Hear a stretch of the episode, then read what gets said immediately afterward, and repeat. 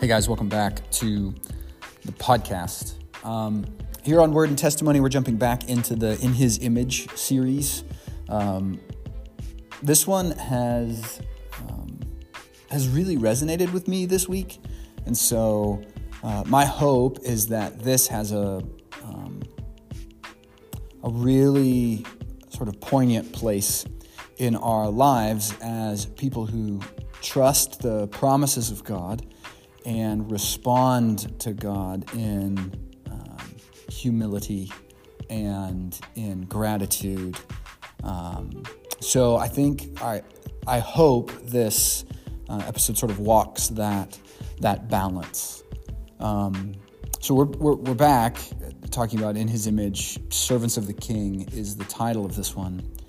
And I, I know I've already done an episode talking about being children in the house, and, and I think that's part of this balance. But I want to take our cues um, from, from Jesus in, in some of the Colossians material and Ephesians material that we've been looking at along the way. But I also want to take our cues for this one from Luke 15. And we see in Luke 15, Jesus tells the parable of the prodigal son, and really I think it's the parable of the prodigal sons, plural. But the younger son of the prodigal's story comes to his senses and he insists on being made a servant in the household of his father. He's got an understanding now that life as a servant in the house is much, much better than life as an estranged and lost son. And so, in that sense, he's willing to sort of trade his sonship for servanthood if it means being back in the household of his father. What's interesting, though, is when the father brings the youngest son home, he's hearing none of his son's rationale. He actually cuts him off and won't let him finish. He doesn't want any of this rationale about being a servant. Instead, he makes him a son again and celebrates his return.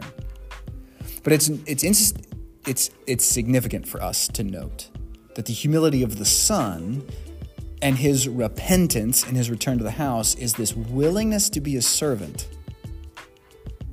He's, he's got this idea that he's, he's forfeited his right to sonship.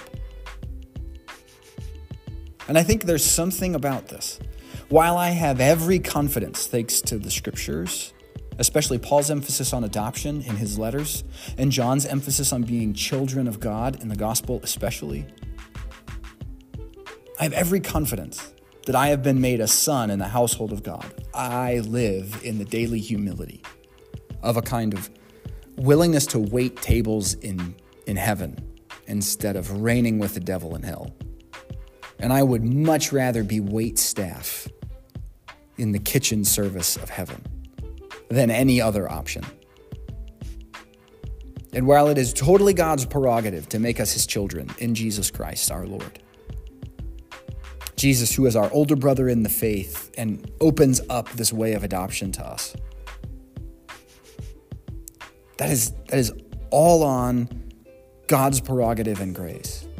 It is most assuredly our responsibility to be humble before God with a willingness to be servants in the kingdom in the household of God.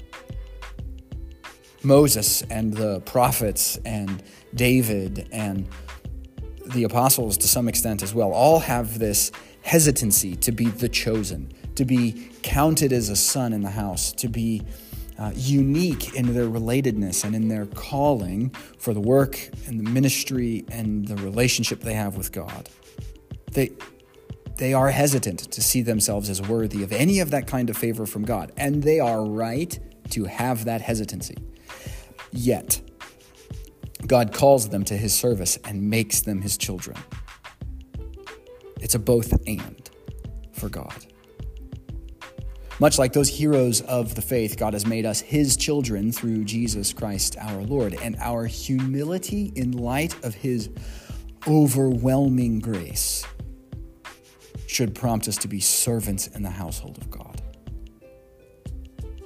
To look at ourselves and say, I am not worthy of that sonship and I am so happy to be of service in God's house. Jesus Christ emphasized this servant attitude throughout John's gospel as, as he spoke often of coming to exclusively do the will of his Father in heaven. What a servant attitude And I think we should adopt the same attitude of Jesus Christ in our adoption as sons, and therefore be willing to serve. Paul writes that Jesus Christ is the head of all rule and authority, Colossians 2:10 and that God has seated him at the right hand in the heavenly places, far above all rule and authority, power and dominion, and above every name that is named, not only in this age, but also in the age to come. He has put everything under his feet and given him as head over all things to the church. That's Ephesians 1 20 through 22. That is how awesome the position of Jesus Christ is in the heavenly spaces. And he is our reigning king and the firstborn brother of the household of God. As we come home to the Father and are welcomed inside the house, Jesus Christ joins us in the house, unlike the older son of the prodigal story. And he rules on high over the kingdom of God, celebrating with us as we repent and come home. Ruling over all that is seen and unseen, He's the head of the body of Christ. However, Philippians 2 5 through 11 is crystal clear that this firstborn, ruling and reigning Son over all creation is also servant. Servant to the will and purposes of God. Servant for our good in his incarnation, sinless life, crucifixion, resurrection, and ascension. What Jesus Christ has done, he did in service to God's plan for salvation for our benefit. And he's a son. He's the son in the house. Colossians 1 21 and 22 puts it this way And you who were once alienated and hostile in mind, doing evil deeds, he has now reconciled in his body of flesh by his death, in order to present you holy and blameless and above reproach before him. While being son of the household of God, Jesus Christ has made himself a servant to the will of the Father for our salvation and adoption as sons. It is for our benefit.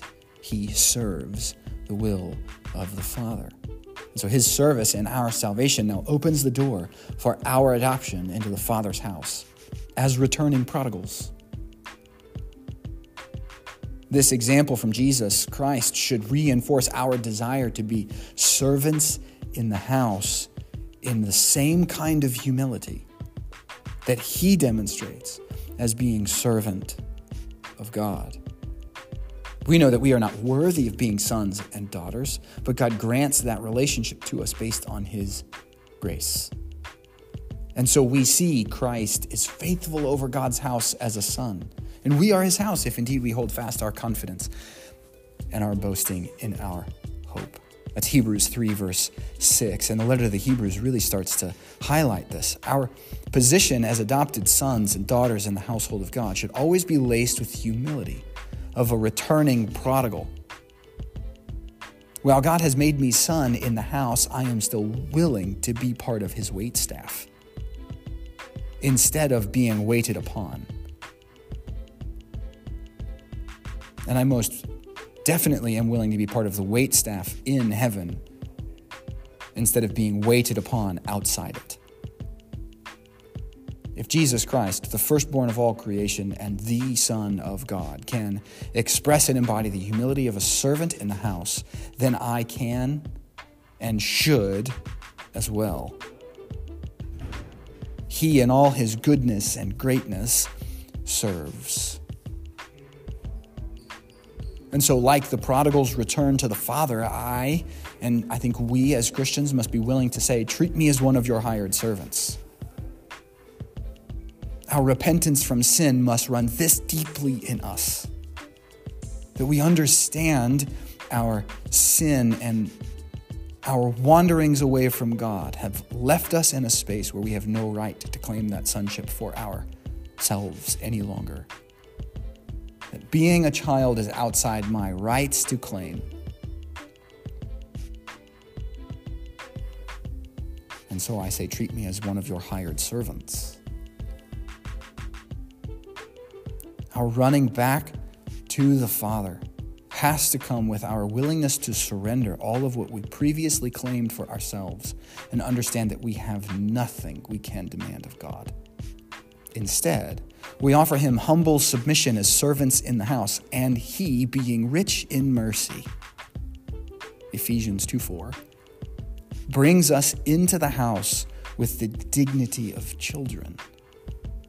You can look at Ephesians 2 1 through 10 for that whole thing, and you can look back at Hebrews chapter 3 for this sort of combination of ideas there. We should never presume upon His grace, but trust that His grace is good enough for all we need as He fulfills His promises to us. But to the Father, we must always say, I come home in humility, ready to be a servant in your house. Jesus Christ then welcomes us in by the new and living way that he opened for us through the curtain that is his flesh. And so, so then, we are encouraged to draw near with a true heart and full assurance of faith, with our hearts sprinkled clean from an evil conscience and our bodies washed with pure water. Hebrews 10 20 through 22. Our drawing near to God is saturated in hope and humility. The hope of adoption, which we are promised, and humility to be servants of our Father in heaven. I hope this was helpful. Until next time on the podcast.